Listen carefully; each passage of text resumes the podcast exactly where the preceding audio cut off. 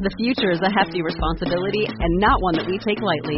But then, taking things lightly has never been what Hefty is about. That's why we've created the Hefty Renew program that turns hard to recycle plastics into valuable resources like park benches and building materials. To participate, simply fill up an orange Hefty Renew bag with accepted items, tie it up, and drop it in with your regular recycling. That's it. It's that easy. It's time to rethink recycling with Renew. Particular valued resources may vary by geography. More info available at heftyrenew.com.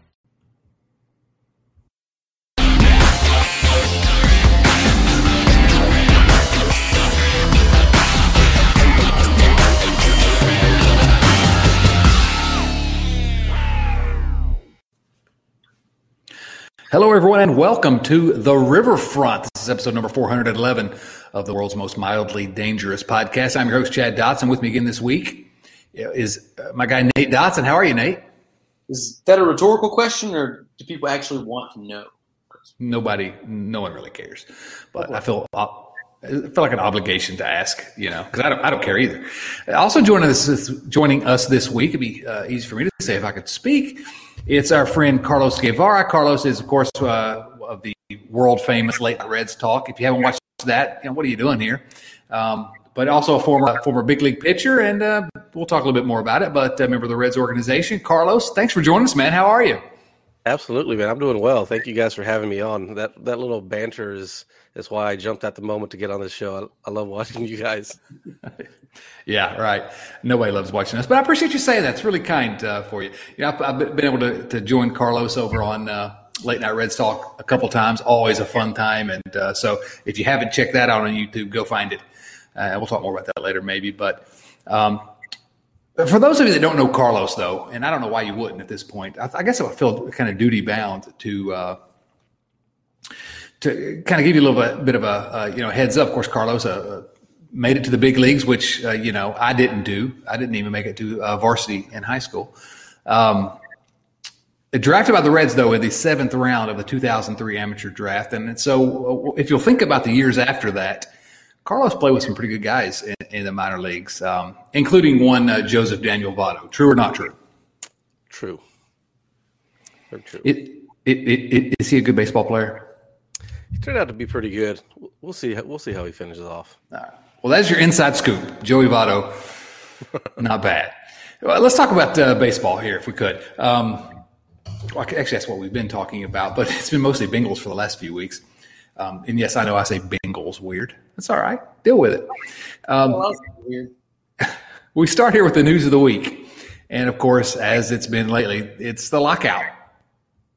And the lockout is We'll talk about some of the specifics, but I am uh, no more encouraged about the state of the lockout than I was last week. Carlos, what are your thoughts on this uh, this uh, massive joke? It's it's baffling how it can be so bad. There could be you know no good faith, you know bargaining going on. It's just report after report. I mean, you keep seeing these guys you know, reporting that they're showing up, they're having meetings every day, but nothing's coming from it. I mean, it's they're making little to no ground. Um, it's getting worrisome. Like now, I'm on the train to where I think we might be closer to missing more than maybe maybe just a month or a couple of weeks. Yeah, Nate. Uh, I hate to say it, but I agree with Carlos. Um, the most frustrating thing for me is that yeah, they're somehow in some way getting face to face every day, and they don't even accidentally make progress. I mean, there's been uh, no, to use uh, what Carlos said, good faith effort from the owners at all to you know try to appease what the union wants. Negotiations have to kind of happen that way, and everybody keeps talking about this deadline, March fifth whatever. Um, there shouldn't be a deadline. The owners put the deadline on there. They locked the players out. All of this could have been avoided, and I don't think we're going to find any sort of resolution until we have lost significant games. Well, the problem is you don't have a negotiation if only one side is negotiating, and that's what's happening here. the players are basically basically uh, you know negotiating against themselves because the owners are just. It's, it's it's become more clear than it was even in the last couple weeks we've been talking about it. They they're you know they're uh, they're not seriously interested in uh, in negotiating, and, and and because they have nothing to lose, they don't mind missing games, and they think they can wait the players out. But this is not new. We all talked about this. Uh, the latest, I guess, uh, we have ownership uh, is asking for 14 playoff spots. Players have countered with 12, but uh, this week the players basically said uh, put an asterisk on that number 12 playoff teams. Told the owners if the 2022 season isn't 162 games, then they won't agree to 12 teams in the playoffs this year. And you know, of course, the, the, reason for that is that uh, the reason for, did we lose Carlos there for a second? I don't know what happened there. That's probably my fault. This conversation already. He's like, I'm bored. I thought he was. I'm out. um, is that the, the, owners make the money on the playoffs, and so you know they don't care. And then of course we had this, uh, you know. Uh, statement by Major League Baseball that we're going to begin postponing uh, the start of spring training games until at least March 5th. And, you know, uh, games are going to be canceled soon. It's all just, I don't know. We could talk about the specifics, I guess, but it's the same thing we've been seeing. The owners do not seem to have any interest at all in ensuring that games are played, period, point blank. I mean, I know Carlos disagrees with that. He, he's, he's on the side of the owners, right? Oh, absolutely. I feel bad for those guys. You know, they don't get to come to there are three games a year now, so might be pushed down just to two. We'll see. I, it, it, constantly blows my mind, much in the way when I uh, troll everyone on Twitter by saying that uh, you know Pete Rose is not the best player in Reds history. Um, people go nuts, but it blows my mind how many people out there are so desperate to defend the owners here, and I just I, I can't. What's that? Either of you? I, where does that come from? Why is I've that a thing? I've yet to hear a good reason why you would back the owners. I mean, I, you know, I, you guys had Bill on a couple of weeks ago or however long ago it was, and I, I didn't hear one good reason. I can sort of understand the initial thought, like, oh, they're they're all rich. It's just rich people negotiating against rich people. But if you stop to think about that for just a second, and you consider the players that you know don't stay in the league for several years and make that money for a long time, and the amount they got to pay their agents and moving their families across country, and they're only making this money for a, you know, I think the average, um, you know, lifespan for a player, not lifespan, but you know, ten year span or whatever for an MLB player is uh, like five years. So yeah, sure, they get to go play a game and get paid for it. But what happens after that five years is up? What if you were up and down between the big leagues and AAA that whole time? That's the the average span of a big leaguers, five years. I don't know. I, I feel like I read that, but I could have just made it up. Oh, that seems really long. I'm all about feelings and not facts. I don't, I don't, I don't fact checking. I like that. save that. going to write that one down real quick. yeah. Meanwhile, you have Bob Castellini who can uh, put a team out with no interest in winning, lose 90 games a year. It doesn't matter because his investment has already you know, tripled, quadrupled. It's a billion dollar uh, business at this point. And so uh, there's, you know, and he's, and he's they're going to make money whether there's they're serious about compete, competing or not. And the players, right? We, we think about, oh my goodness, you know, poor Mike Trout, poor Joey Votto. You know, they're, you know, what are they arguing over? They need more money. No, that's not. That's not who's arguing about. It. It's the guy that's in his first year of the league that is going up and down between minor, the minors and majors, and you know, happy to get that uh, major league, uh, you know, per diem and uh, and the prorated major league salary, and those guys. And then the next generation, the minor leaguers who are not even represented in the Players Association, but the next generation. So I just I can't. Um, and we had we did go uh, around and around on that uh, on a recent podcast, but I just uh, what comes back to me is this: the owners have locked out the players. Players didn't strike. Players will be spring training tomorrow, but uh, the owners have locked them out, and I don't know why we would. Uh, I don't know. I, I guess I'll let either if you, if you want to add to that. We've kind of beat that up, I guess. Yeah, I mean, yeah. If you unless you want to like dive into each thing, like some of the main things to me that stick out that are kind of worrisome or or whatever is, is, you know adding the playoff teams because um, I feel like that's going to give you know the owners of Cincinnati more reason just to keep it as is. You know, spend spend some money every now and then, not very much of it. Don't do a whole lot at the trade deadline. Like I feel that that's the way it's going to go if we expand these playoffs uh, rosters. Um, And then Yeah, you know, Castellini's the going to be trying to get to 500 every year. That's all Castellini wants to do, get to 500 because then maybe you got to play. I mean, we the Reds have been in the playoffs the last what three years in a row now. If if they would have expanded it, Yeah. I mean, Yeah. That's Would've been where, one of the most we'll like successful- whenever they get in this year. But that's where it gets a little messy for me because as a baseball fan, I do not want to see any playoff expansion. But as a Reds fan, I'm like, wait, 500? You know, if, if he's shooting for 500, that's pretty good. yeah, Might be the only way we get in the playoffs, right? yeah, yeah. Uh, gotta get bigger. yeah, that's a that's that's a big one to me. Is the the expanding playoffs? I, I think it's going to happen eventually. Certainly, I mean, we have the the sides Well, I mean, agree the, the players are already countering to Right. you know adding on their counter. They're adding playoff teams too, so that thing is gonna happen. Well, one of the big ones for me is this, uh, you know, the, the salary minimum. It blows my mind. The amount that the owners are now offering is less than last year's if you adjust for inflation. They're, they're, they're proposing a pay decrease. you mean the minimum salary for for players? Yeah, Yeah, like what are we what are we arguing about here? Like what what are those? want- Yeah, if you What are want the people who are backing the owners? They have no like legs to stand on. What are we talking about? You don't want to pay them anything. They somebody put out a tweet earlier with like the NBA players, the NFL, what everybody gets um, paid, and you know the MLB plays about hundred more games than everyone else Yeah. at the minimum, yeah. and they get paid Yeah. the same. You know, That's hockey, wild. hockey's probably the closest as far as like, you know, roster sizes. Yeah, And they're making 750 or something like that. Yeah, and half the games. yeah. Uh, You know, I guess think of it this way: there's this huge pile of money out there. If, if you're listening to me and saying I'm an idiot, and, and I know most of you do that every week, that's fine. I get it. But if you're saying you're an idiot, you know, the owners are, you know, they're risking something here. Just look at it this way: there's this huge pile of money that is just pouring in in baseball, and so much of it is not related to what happens on the field.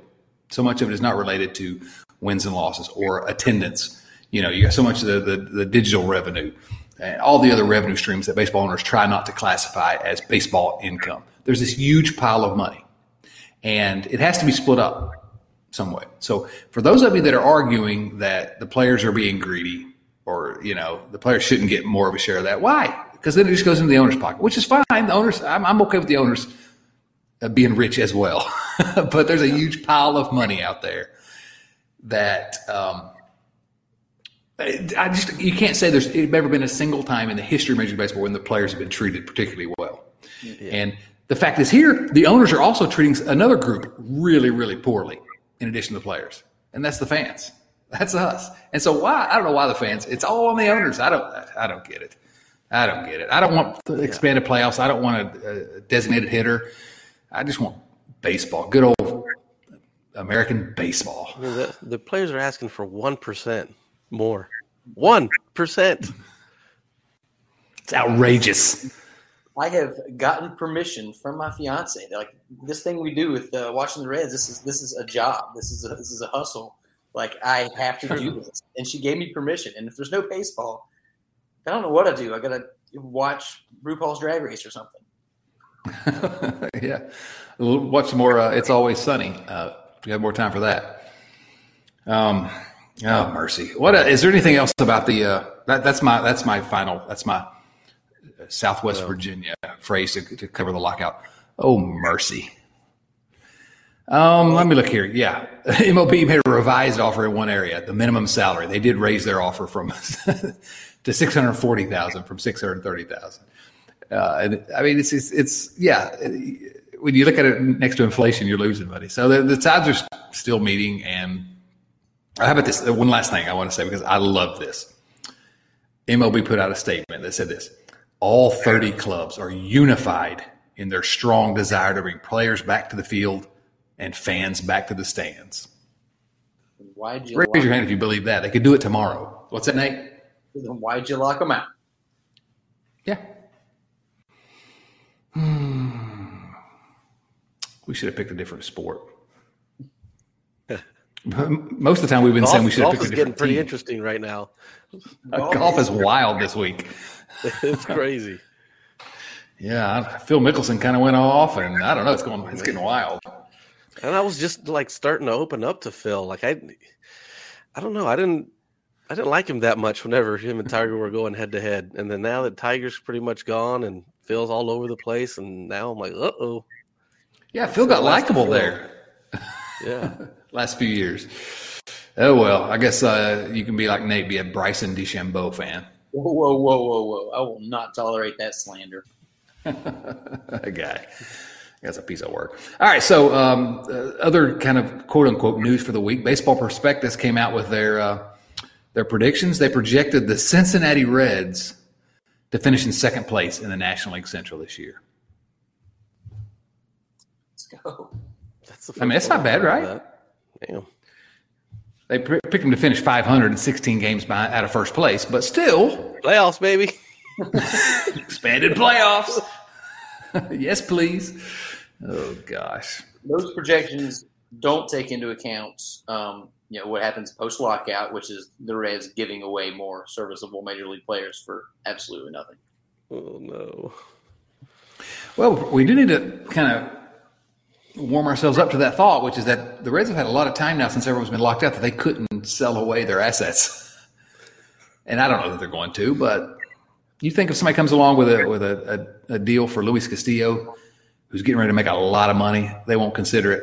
Is Lu- a question for you all: Is Luis Castillo a Red twelve months from now? Carlos, I'll, I'll ask you first. Yes. How long is his contract? He's, he's still arbitration eligible, so Yes, you got him for but he's he, yeah, he's going to be getting paid in a second. Carlos, that was a little bit of a, a Nick Kirby answer, the most optimistic Reds fan on earth. You're trying to look at the glass half full. Yeah, Nick has definitely rubbed off. Uh, Is that why you hate Kyle Farmer? no, I got Kyle Farmer jersey on under here. Um, yeah, I, want to think that, that Luis Castillo is here. Yeah, he should be here. Any kind of a team that was serious about competing over the next five years locks up Luis Castillo, I think. Uh, I hope he and Tyler Mahle are here, uh, along with Hunter Greene and Nick Lodolo. That's a solid. That's a solid four. Sonny Gray, you know, I hope he's here as well, but he's in a little bit of a different situation. That's a good core, though, if you for a team that wanted to actually wanted to win, which I'm not sure we have here. yeah. Yeah, I don't see I don't see him you know being a red up until his free agency. Certainly not after he can hit the market. I wouldn't be surprised if they let him go the uh, you know by the deadline the season before. But yeah, I hope I'm wrong. Yeah. Well, you are usually wrong, so there's a pretty good chance you will be. There's a precedent there. exactly, exactly. Oh man. Okay, so that oh, there is some more news this week. This is the most exciting news. The Reds signed Zack Godley to a contract, invited him to spring training. Zack Godley. That's a. That's what a good position does he play? Exactly. He's a right-handed pitcher, and of course, he's uh, on a minor league deal because the Reds can't make deals for players with big league contracts. So, hey, Zack Godley headed a good year. I have a pet goldfish. Oh, I'm sorry. I thought we were talking about things that nobody cared about. yes, Do you take him on walks? My mistake. Oh, mercy. Um, Zack Godley. This is what we've been reduced to here. So I think what we should do probably is just shift over to the topic of the week because I'm just getting depressed now. Everyone's turned us off. I'm sorry, Carlos. Yeah, we, should, we need to have you on a more exciting week when you know the Reds are getting into fights with the Pirates or something. But um, let's talk about the topic of the week. We've been doing week by week our top five uh, Reds at each position, and we're up to third base now. And uh, here's my th- top third baseman, Johnny Bench. He plays some third base, right? It's your list, buddy. Make it however you want. Exactly. That's what I. That's what I told uh, both these guys. Whatever you want to do, who cares? Somebody come to us for like the definitive list for anything. Well, like third base is a tough one anyway. So you got to kind of because it- there's not a it- lot to choose from. Yeah, we've talked about a couple other positions. You know, first base was pretty good for the Reds. You know, catcher Yeah. was not great. You know, but uh, shortstop's going to be pretty good next week. But third base, um, not a lot to choose from. So let's let's uh, let's start at number five on our lists, and I'm going to go ahead. I guess I will. Uh, actually, what I'm going to say for number five, uh, Nate and I had the same number five, so I'm going to go ahead and um, and go there. Eugenio Suarez. Gino, you may know him as. Um, Suarez, until the last you know year and a half, I thought was going to end up being way higher on this list, and he still may. I want I want to believe. Uh, Nick Kirby tells me that he's going to be uh, great again. Um, but Eugenio Suarez, I mean, okay, he's not been great the last couple years, but Suarez has obviously you know the home run record for Reds third baseman uh, single season third baseman. He's you know uh, he's up there with the again, here at the at the bottom of this list, you can make an argument for about ten different guys, frankly. But um, and to, and to show you kind of how thin third base is, well, I'll get to that in a minute. Carlos has Suarez even higher on his list. So Nate, first, what, what are your thoughts on Eugenio Suarez? Um, he had a really hot stretch there, 2017 through 19. He was good. He had what 10.9 wins above replacement during that stretch, um, including that just monster 2019 season with the 49 bombs, uh, 131 OPS plus. He was just matching. Um, we all know the struggles of the last couple of years. Hopefully, they're behind us. But if you're looking for somewhere to blame, it's not the swimming pool. Some hack writer posted an article March of last year titled Eugenio Suarez, All Star Shortstop. And I think what a moron! Dollars maintain that is solely responsible for his uh, his slide last year. So point, I point can't imagine who that is, but he's yeah. What a what an idiot! What a buffoon! oh, now, you know he has been a, a well above average MLB third baseman in the past for multiple seasons. I'm keeping my fingers crossed, keeping the optimism alive.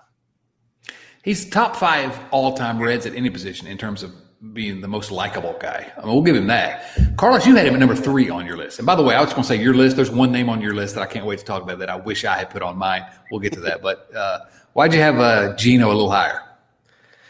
You know, my list was wasn't necessarily about you know who's the best. I could have gone on Baseball Reference and just made that list. Mine was more about um, you know just maybe some of my personal interactions with them or or anything like that with some of these guys. Um, but I had Gino higher, just you know, basically for the reason that you just gave last was, I mean, he's top five likable Reds, like just a great guy. Watching him out there and how happy he gets for his teammates, that's, I mean, that's great. Um, last two last two years have been rough, um, but I'm gonna go ahead and just remember September, um, bank off of that, and here we go again, baby. You can just that that article that you wrote, just take shortstop and put third base, send it out again. He's back, baby. yeah, no, I'm, I'm, he, he did have a good September, and it, all, everybody who is a Suarez fan, which it has to be everyone, is thinking, "All right, please be back," because there's no one you're rooting for more than, uh, than Suarez to get back. So number five on your list, uh, Carlos. Let's see, he ended up on? He was ended up being number four on Nate's list. And so uh, I'll let either of you jump in. Todd Frazier, I, th- I thought about putting him. He's he, he, was really close for me. Todd Frazier. Yeah, um, I had him in there. You know, just for for recency. Um, buys here, just kind of. I don't really know the whole history of the Reds like like you like you two. So I mean, I just it's hard to leave off the list. You know, he had the All Star game. Uh, home run derby. I mean, that alone probably in third baseman will put you on this Reds list. Um, that performance there, um, he was very solid for a couple of years.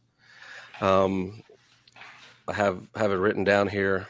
You know, Todd Father number five slash Bean Burgers, because little story I went to go. I forget which year it was, um, but there was a fight on Saturday night, and Joey had some some folks over, and so you know he had burgers and brats and you know just fight night food. And so some of the guys came over and Todd came over and, you know, we get a hamburger, maybe some wings or something like that. We're, we're just talking a little bit. We both take a bite out of the burger, birth, virtually the same time. And then we just kind of like look up and lock eyes. We're like, what, what is this? Joey. And he's just over there laughing because, you know, he had his chef made bean burgers they're what as bad the? as they sound. I mean, The next day at the ballpark, you know, after the game, I'm just sitting there waiting on Joey to come out, and I see Todd, and he comes out and he's like, "How's your stomach?" I was like, "Not good, buddy. Not good." I'm never going to be able to forget that story now uh, when I think about Todd Frazier. Bean burgers. Bean Nate, I'm sure you have a better story. no, I can't top that. Thanks, Carlos. I should have gone first. um, Uh, no, I think for all the reasons Car- uh, Carlos said, you know, you, you have to take into account things that uh, you know, impactful moments in Reds history, and that home run derby, it's unforgettable. Um, he was a two-time All-Star. He, you know, he was been in our lives for a long time because of the uh, Little League World Series stuff. Um, pretty likable guy. I don't know. I think he uh, he was just good. You know, we, we've talked about how the third base position hasn't been that deep, and he had a couple really, really good years. Yeah, I mean, I think maybe I uh, made a mistake not putting him on my list because he, two All Star games. You know, Suarez has only had one, um, and then of course the home run derby. Yeah, completely legendary. So, uh, good call. Good call at uh, for you guys having Todd Frazier on your list. My number four. We'll go ahead and talk about him because he made both of your lists as well, and it is uh, Chris Sabo. And Nate had Chris Sabo at number three, Carlos at number two. And again, that's uh, basically two through five here for third base. you know, you're just you're tossing dice, whatever. It doesn't matter. There's ten guys that could be could be in there. Uh, Sabo to me, you know, I, I, growing up, he was kind of my guy. You know, rookie of the year. I remember getting so upset at uh, Cardinals manager Whitey Herzog in the All Star game in, in Sabo's rookie year uh, before you guys were born, and. Um, he was the second only he was the only backup third baseman on the roster. Bobby Bonilla was the starter, and all Sabo got to do was pinch run. And I was so upset at the time, and I, I'm still upset about it. And we're hundred years later. I, there's I'm I'm flawed mentally, is what I'm telling you. Um, I don't know, just one of the most fun guys to root for. You know, kind of classic Cincinnati guy. The World Series performance, Chris Sabo, uh, Nate, Chris Sabo. You had him. What you have number three? Yeah, he, uh, you know, baseball feats aside, he made rec specs cool, and he rocked a sweet flat top. Like, you know how hard that is to pull off. He did. Well, I'm not sure he pulled it off. he? He does. He does. I haven't seen him a couple years ago, but uh, and I don't even know if he still is, but he was the the, the baseball coach at Akron, and um, and I stumbled across his picture on their website one day, and his his high, his flat top was like tw- two or three times higher than it was when he played. It was it was outrageous. It looked like uh, you know uh, a Kid 'n Play from a little early '90s reference uh, for those of you that like the early '90s hip hop. But uh, yeah, A- any comments on Sabo other- other than uh, his uh, flat top, Carlos? Yeah, he hated pitchers, hated us. Remember when, when spring training, he was um, you know one of the instructors, and every year we do the uh, like those Incrediballs, you know, the soft ones. Um, you know, they weigh just as much as a baseball, and anyway, they take us down the right field line, and they send a coach with us, bucket of balls, and they hit comebackers at us with those. You know, then they hit them pretty hard. Um, and then they make a game out of it. They start hitting it harder. But then one day, Chris Sabo was our instructor, and I I think I had might have already like pulled my growing or something out because I remember I was catching for him right there, and he was just mumbling under his breath, like there was probably five cuss words out of the six words he used in a sentence every single time, and and he was just like watch this, watch this, and I mean he was taking hacks like. I mean, these balls go woof, just going over pitchers' heads. If he missed hit them, if he'd hit one, he'd laugh. He'd take joy. Like, gosh, he just he always talked crap about pitchers. I remember whenever he would come to like some of those Dayton games, as he was just a rover, and he would just wear them down. That's fantastic. You ranked him as high as you did on your list. Like, I feel like he can drop that a few spots. if you want. Entertain me, baby, entertain me. There you go. There you go. Now you got to bring your game, man. You didn't had any uh, great stories like this. I mean, come on. But then again, we don't have a Chris Sabo Beanburger story, so uh, maybe we need that. I apologize in advance to current Reds players if I start just like showing up at your house trying to hang out and get some stories. start mowing their yard. right, right. Uh, let's see what we got now. So. Um, so let's go to your number four now, Carlos, which did not make it onto either of our lists, but is one of my, and I've talked about this here on the show many times over the year, uh, kind of inexplicably, maybe one of my favorite Reds of all time. Love this guy. I, I always felt like he was going to be a, a, star, and he didn't really become one until later, but then became a pretty big one. Edwin Encarnacion. That, that's the name I wish I'd thought of. Where did you pull that one out of? Well, because Edwin was like, um, he was like the first real like pro that I saw like in action, you know, because in 03 when I got signed, I went straight to Billings. There's nothing with like, you know, the rookies, um, high school kids. Um, and it's just, I was like, okay, well, I can play with these guys belong. And then, and then you heard stories about this guy, um, Edwin, about Edwin, all these little stories about how far he hit a ball at this park or how far he hit a ball at that park. And and then the next spring training, I go up and I'm, you know, I'm kind of wanting to see who who this Edwin guy is, and he's already in big league camp. So I see the BP, and you're like, wow, wow, wow. And then you see him in a minor league game. Um, you know, as soon as he got sent back down, or and he was, it was just like must must watch I mean, ABs, people from the other fields were turning to what they were doing to come over to watch, even though they had responsibilities on that field. They were just coming to watch him hit. And it was just, he was like the first. I was like, oh, that's what a big leaguer looks like. That's a different level. I don't know if I can play there. All right. That's, that's what they look like. Yeah. Yeah. You know, my, my memories of, of Edwin, I, Edwin's the way he was treated in Cincinnati frustrated me as much as uh, just about anyone because I mean he wasn't great when he was with the Reds, but he had all that potential. He'd been great in the minor leagues, and his defense was bad when he first came up. You know, um, and, and it was never great defensively, but I felt like this is kind of the, the reverse of the Eugenio Suarez. I felt like he got so maligned because he didn't smile enough. I really think that it's just people thought he he's just not happy. We got to get rid of this guy. It was such a weird kind of confluence of uh, fan opinion and media attention that did not pay any attention to the fact that this guy's a real prospect. This guy could be a great player. Maybe it took him going to somewhere where he could be a DH. Maybe that's what it was. But he ultimately became, a, you know, a multiple time All Star and uh, big time home run hitter, and you know, not a Hall of Famer, but one of the uh, better players in the last uh, generation of, of, of sluggers. So I don't know. I always felt like he was treated uh, really unfairly in Cincinnati, and uh, still one of my favorite players. Mm-hmm. Nate, do you have any memories of? Uh, nothing quite so interesting, but uh, I, I, I look back fondly on his time with the Reds. Like you, I was uh, you know, had a lot of excitement for him. He is definitely up there in the uh, the players that left Cincinnati that I followed the most. Like I continue to root for that guy up until he left the game. Edwin Encarnacion, great call. Number four on Carlos's list. Now, my number three did not make it onto anyone else's list. I'm a little disappointed in all of you. How did you forget Billy Werber? Who? choose people that played when the world was in black and white. Everyone that's you listening made that name up. exactly. yeah, I had to add him uh, just because. Well, I mean, we needed someone that was born in 1908.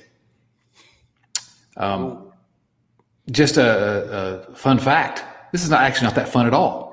He died in uh, 2009 at age 100. And that, that wasn't fun for him, I'm sure. The but least fun possible fact. That was Can not a fun fact at all. Laughing while you're saying he died. I want to apologize oh. to the uh, Werber family. We were trying to honor him by placing him on this list, and now we're oh, it's gone off the rails already. I should have known this was going to happen.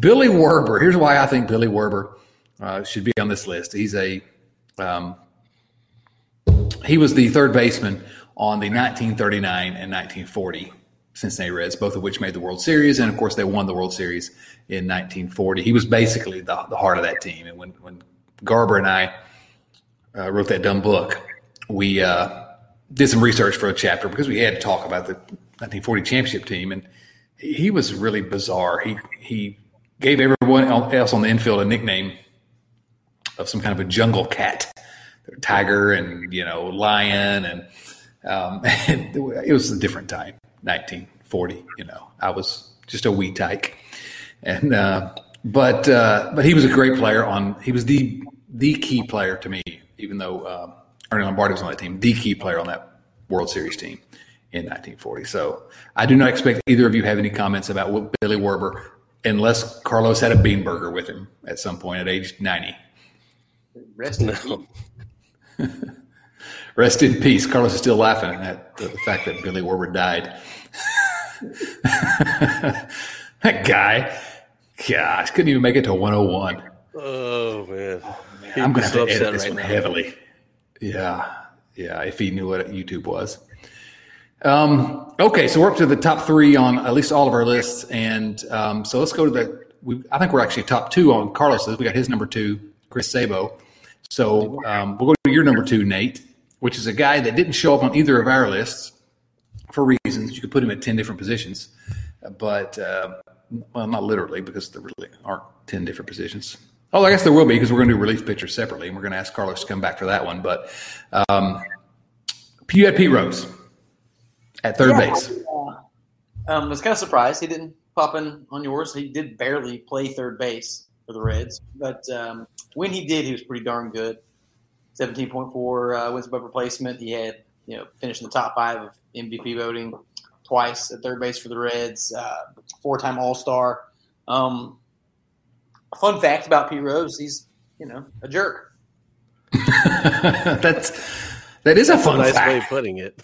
Yeah, that's one way to put it. I do have a Pete Rose story. Um, I was in Vegas for a friend's bachelor party. Every first of all, every Pete Rose story begins. I was in Vegas. Anyway, go ahead.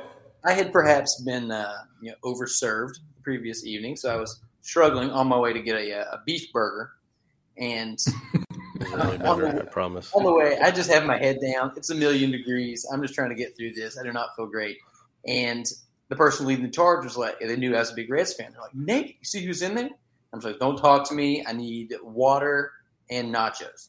And they said they, they made me stop and look over. Lo and behold, in an empty room with I guess just like him and his agent, it's Pete Rose. So I immediately perk up a little bit. I'm getting pretty excited, and I'm looking at all the signs, how much it's going to cost to get an autograph, and I'm debating about whether or not I want to go that far. And before I have time to make that decision, he goes, "If you're just going to stand there, it's going to be five bucks." that was it. I just Did you five bucks. The magic. Did you five? The magic was gone. No, I left. I saved that for extra cheese at the burger place. Well, a former colleague of mine once was in Vegas, and he, he was going to stand in line because he was he's, he's an older guy, and you know to that generation, Pete Rose was was Pete Rose, but uh, he was he was standing in line for that autograph, and he ended up getting to the front of the line and um, plunked his money down there. Was trying to get his going to get his autograph, and um, couldn't get Pete Rose's attention because Pete was focused on the television over to his right, where there was uh, the horse race had just started, and he had money on one of the horses, so he had to wait until that was over. So that's that's Pete for you. Uh, he'll show up on a, in a different position, I guess. But uh, I don't know. Third base is. I mean, he did. He was good at third base. I guess the question for you, Nate, is: Was Pete Rose the greatest player in the history of the Cincinnati Reds? I don't think that's debatable. It's obvious, right? yeah, he was never even the best player on his own team. Um, so, but anyway, whatever. On Twitter, it's uh, controversial. So I, may do some more trolling later tonight if we finish this. Favorite, my favorite fun. recurring Riverfront segment is uh, Chad's dumb tweet battles. I tend to say things on Twitter to, to, get a rise out of people sometimes because man, there's this group of fans that are just insane. Well, it's the same group that's been hammering Joey Votto for the last ten years. You know, he walks too much. Oh, they can't get over Pete. All right, so back to Billy Werber, still dead. Mm-mm. That's not right. that's that's not right. Uh, my number two, and again, the thing you need to know about my number two, also dead. He's been dead since 1968. hey, take next week off, and you know, don't do a position. Just do top ten dead Reds. top 10 dead Reds. Oh, my goodness. Yes. Oh, Carlos, I thought we were going to be able to stay professional for you tonight. Instead, it went off the rails. I, I apologize. Um, Heinie Groh. Heinie Groh, also best top top five name, maybe top one name in Reds history. Oh, yeah. Heinie Groh. Uh, Google Heidi it. Grove- What's that, Nate? Don't Google it. You get put on a list. right. works. Yeah. Don't go Googling the Heinies. Um, born in 1889, played for the Reds from 1913 to 1921, and actually, unless I, uh, you know, um, looked at this wrong, well, I guess second second most uh, wins above replacement for a Reds third baseman ever, and uh, you know, close to a close to a Hall of Fame uh, level player. Uh, played in the World Series twice, of course, uh, only once with the Reds. He was on the 1919 Reds World Championship team. I don't know. Heinie Groh, I just really don't care if he was on this list. I wanted to say his name. So there we go. If you all just want to say his name, we'll move on. Tiny. Carlos is not taking that bait. All right. So that's my number two. Are we up to number one now? I think I we think all so. Yeah. So uh, let me run through these lists uh, really quickly. Carlos, top five third baseman ever. Todd Frazier, number five. Edwin Encarnacion, number four. Eugenio Suarez, number three. Chris Sabo, number two. two and Nate. Gino at five. Frazier at four. Sabo at three. Pete Rose at two. Me. Gino at five. Sabo at four. The late Billy Werber at three. Heinie Groh at two. And number one on everyone's list because it's pretty obvious Tony Perez, the greatest third baseman in Reds history. Hall of Famer. I don't know. Good nickname, Big Dog. Anybody got anything you want to say about Tony Perez in particular? I don't have much Yeah. on him. Who was Yeah. he? Did he even play? Um, The rumor. I did love that he won NL Player of the Week his very last week playing baseball at It's a 44. fun fact to know and tell. That is a fun fact. That's way more fun than the facts I've been telling. Found that on the interwebs. That week he went, uh, got it written down there, 8 for 19 with a home run, three doubles, and six RBIs, if my handwriting is correct. So that's pretty cool. I also That found out cool. that he was a, uh, a giant advocate for a player that, you know, I don't know, you know, baseball history as well as a lot of people that get on here, but uh, a huge advocate for the Hall of Fame candidacy for Minnie Min- Minoso. Minoso, yeah. White Sox, and I didn't know anything about this guy, and uh, it led me down a Wikipedia rabbit hole that was super interesting. So if you're looking to kill ten or fifteen minutes, the, you can find worse ways to spend it. The thing I think about with Tony Perez is uh, always, um, and I'm not going down that rabbit hole tonight, Nate. I'll wait till the weekend. Got to save myself some time, some time for that. But um, the, the players that play for the Reds always consider him the most important player on the Big Red Machine team, which is saying something. Um, three of the top five seasons by wins above replacement for any Reds third baseman. Uh, just he's seven-time All-Star, Hall of Famer. He's Tony Perez. Carlos, any, any thoughts on Tony Perez before we? No, I, I don't have really. I really didn't even took a deep dive into looking at his numbers until today. You know, and Yeah. you populate the top third baseman for the Reds, and those numbers stick out. Tony Perez, very much alive, will be 80 in uh, a couple of months. So, uh, Not going to make Dead's red, dead Reds list. Yep. Sorry, Tony. not for a long time, we hope. Not for a long time. All right, so there you go. Tony Perez is the greatest third baseman in Reds history, period, point blank. That's it. Let's answer some questions, shall we? These questions come from our friends at patreon.com slash riverfront Cincy. It's patreon.com slash riverfront Cincy, where you can support this stupid show. And although I don't know why you would, I think everyone, all of you should unsubscribe immediately. That's really not a good business uh, decision, Nate. Sorry about that. Um, first question comes from our friend Joey Gaditza. Joey, resident Canadian uh, here from the, uh, the the land of Canada to the north. Good day, guys. He says I moved the lovely Mrs. Gaditza to Winnipeg as she's working there for four months. I miss her already, and I'm very happy that I have this Reds family to keep me company. So thanks to you all. Not really a question. Not really a question. There's no question here, Joey. Um. Okay, Hey, man. Joey. We're thankful for you, too. we are, I guess. Congrats on being married. That's that's nice. Is it though? I mean, it's for Joey, I'm sure, and for me, Mrs. Dodson, if you happen to be This watching. Yeah, for the Gaditza sounds like a lovely woman. Um, yeah, no. Uh, Winnipeg sounds uh, well. mm. You've been to Winnipeg, Carlos? Only Toronto. You've been to Canada, only Toronto. I've never been to Canada. Got a funny Toronto story too. Go.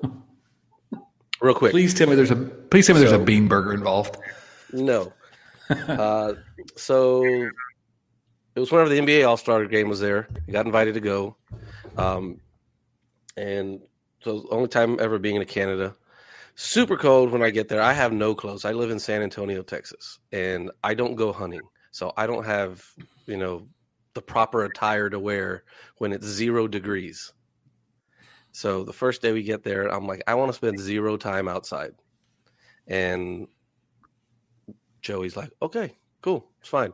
We're gonna meet my friends here at the sports bar. We're gonna have some wings. We're gonna go to this party afterwards.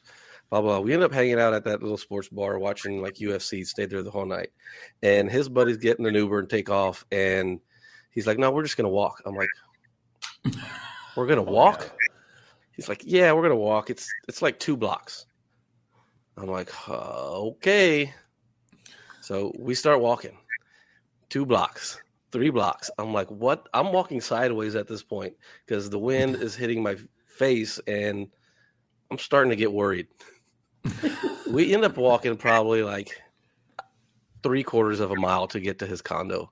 And he is just dying laughing. Like, I mean, I slept in the clothes that I walked from the restaurant in because I was so freaking cold. It was unreal. And he's just dying laughing.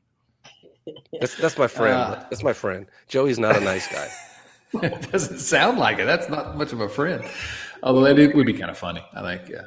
Let's bring the kid from Texas and uh, you know, let's watch this happen. That is fantastic. Uh, so that's what you get, Joey, for not asking asking a uh, Joey Gaditza for not asking a question. You get that story. Kyle Kapler asks this: Andy Pettitte, Andy Messersmith, or Andy Abad, Hall of Fame worthy? No, none of those are Hall of Fame worthy. I mean, you may think Andy Pettitte's Hall. Either of you think Andy Pettitte's a Hall of Famer? Playoff Hall of Fame, maybe. Maybe. Well, the Reds have no one in the playoff Hall of Fame. because they're all dead. Um, ma- yeah, maybe some, maybe some dead guys. Andy Abad's uh, picture on Baseball Reference set up Hall of Fame worthy goatee. Oh, Strong. I'm not going to look for that, but I won't take your word for it. Uh, the next question comes from James Urban. James Urban, we often talk about the good moments as Reds fans. So let's hear the worst ones you remember. Top three worst moments in Reds history. I'll start 2010 and 2012 NLDSs, such letdowns, Castellini taking over ownership, and number three, the end of the Big Red Machine years. Even though I wasn't alive for these, they definitely deserve a spot on the list. So, well, the question was which top three worst moments uh, that we remember. So, worst moments in Reds history. I don't know, you know, I mean, that whole series of season where they were lost 90 plus games for four seasons in a row, I, that, that's that's on my list. Um, the Buster Posey home run in the 2012 playoffs. Um, that, what do you got, guys? Anything? Yeah. Twelve was whatever they were. It was the Giants that they were Yes. up two games to nothing. Yeah. Okay, yeah, that one. That one was probably my least favorite. Uh, went to the games in San Francisco and so fully expected that to be over. And Should have been. Mm, that was tough. The um, I forget what year it was that Joey hurt his knee, or he was like just killing, like he was going to crush the doubles record. Yeah. That was like his going to be his best year. Yeah, it was another MVP year ready to happen. Yeah, for sure. Th- that was a bummer. And I don't know. I don't, I don't really have a third one. I guess.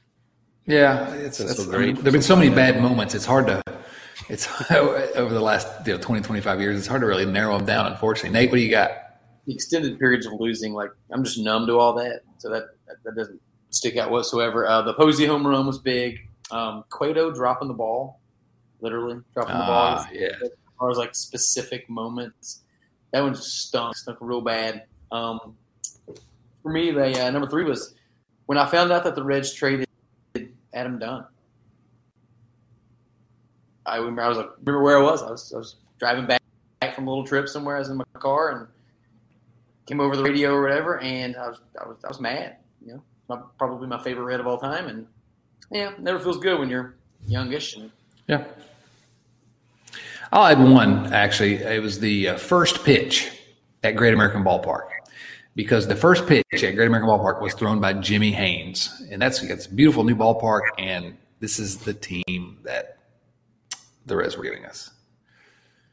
I've got a, a, uh, panoramic photo of that first pitch, and I don't have it on my wall anymore, but I did for a long time in my last job, and uh, just because just because I wanted to look at Jimmy Haynes every day. not dead, I hope. I don't know. Gosh, I hope he's not dead. Man, this um, is going to be a thing. Like, I'm not going to let it die tonight. hey, oh, I'm going to keep this thing going on Twitter. oh no, no, no! Oh. wait till you, you may have seen. I guess you've seen this question already, uh, Carlos. But this question, next question, is just for you. I did see it. This is from Joe Farsing. Carlos, you have a half win lead over Nick Senzel in career wins above replacement. Do you think he closes the gap this season, or will you widen the lead despite last playing in 2009? That is a great question. That's that is rough, man. oh my god! I sent that over as soon as I saw that rundown earlier today, over to Nick, and we had a pretty good laugh about that one. it's it's true. So are you going to extend your lead? I guess is the question. Yes or no? I hope not. God, I hope I get lapped. Yes. Joe apologized to me uh, after he sent these. I know you're not going to like this this one, Chad, because I'm a Nick Senzel homer. I, yeah, again, I'm the idiot that wrote a cover story for uh, Cincinnati Magazine. Although I still believe every word of it, you know. But this is the year. I mean, if Senzel's this is the year. Period. I mean, he's, he's got to do something this year. Yeah, I think he only gets a couple of months to prove it.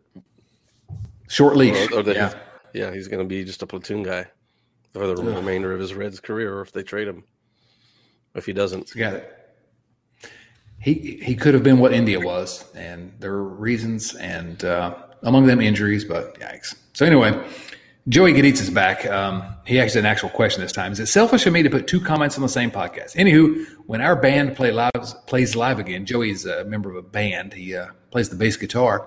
Could you see Bronson Arroyo, Jonny Gomes, and Derek Dietrich all at a punk rock show? Well, yeah, I think so.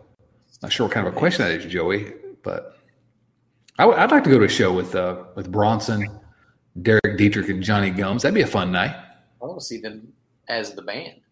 You know, Joey playing bass. Mm. Johnny, you know, Johnny's going to get in the fight. That's what's going to be fun about it. With Derek Dietrich.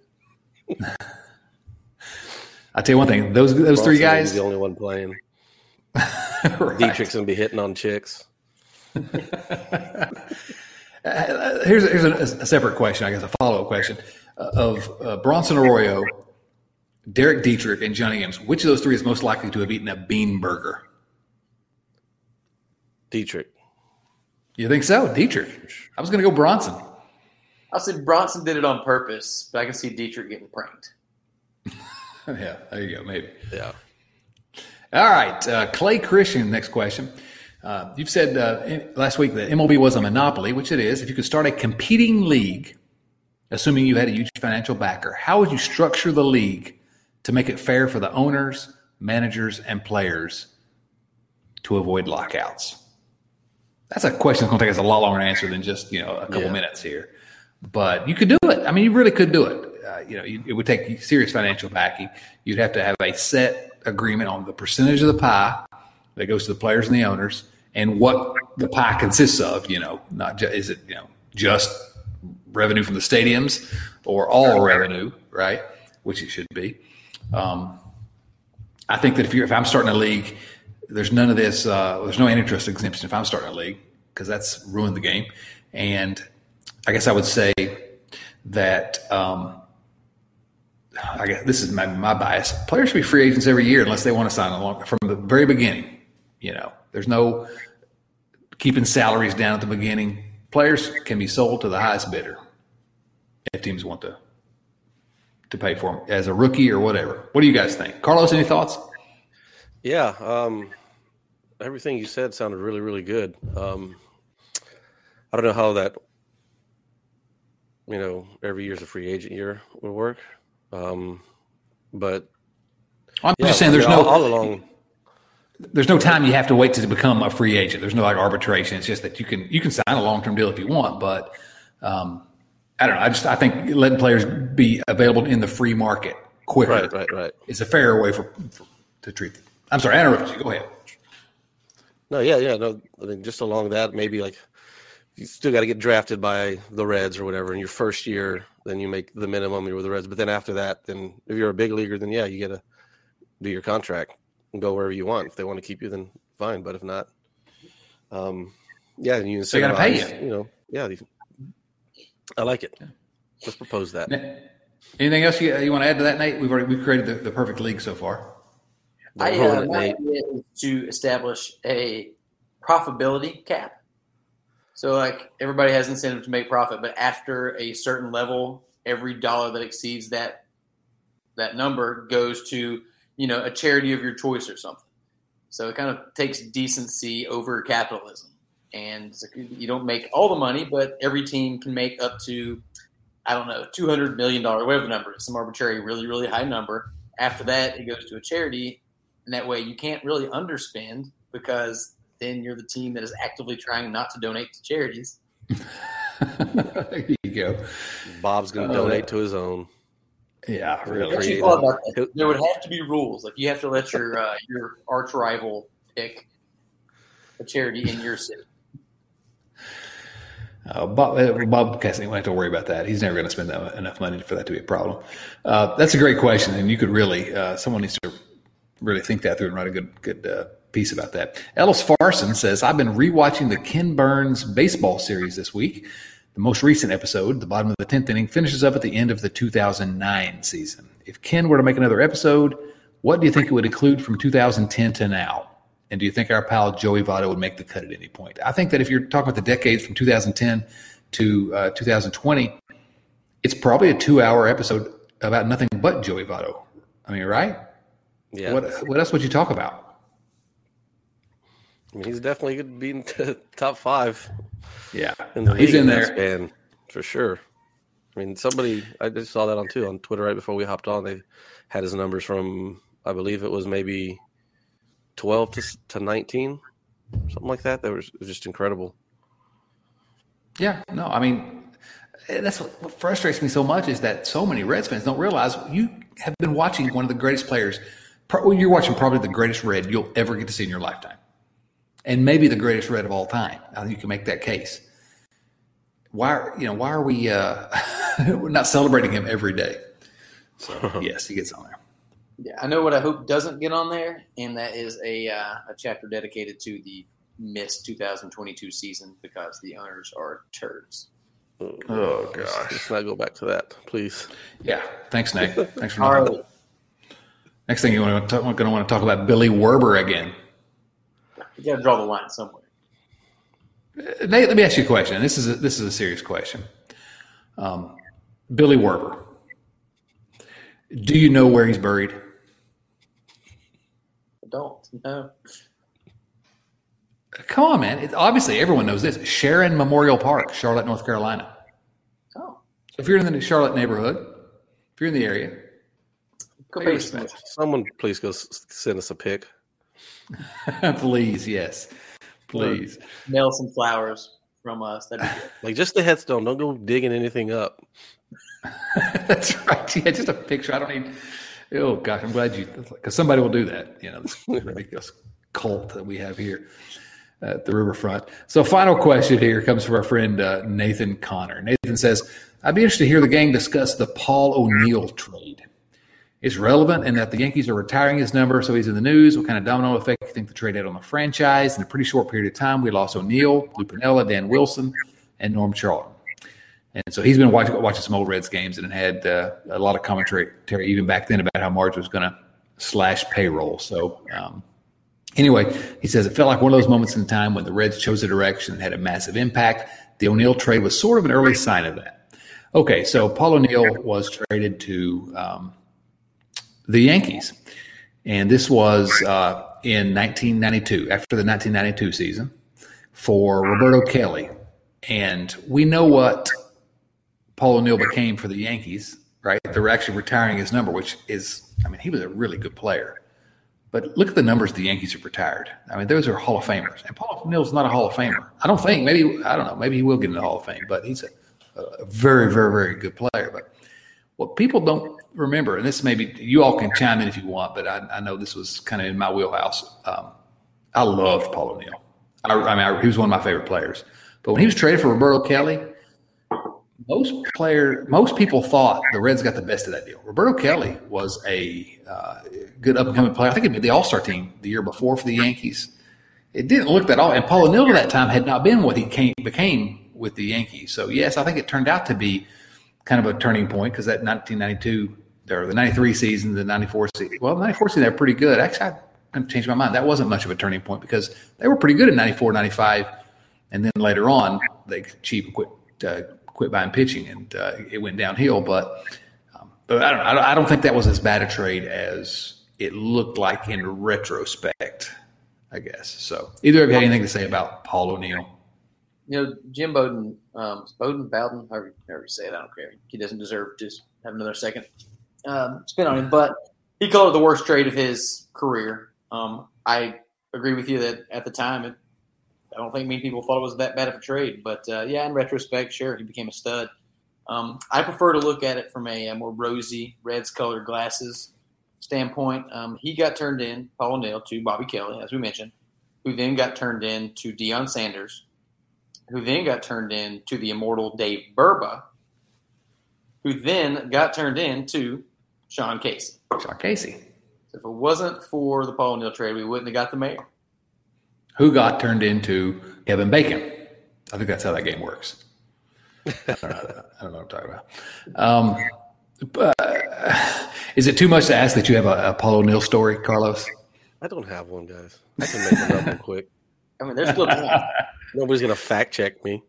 All right, exactly. Nobody's even still listening at this point, so who cares? All right, that's good for. What's that, Nate?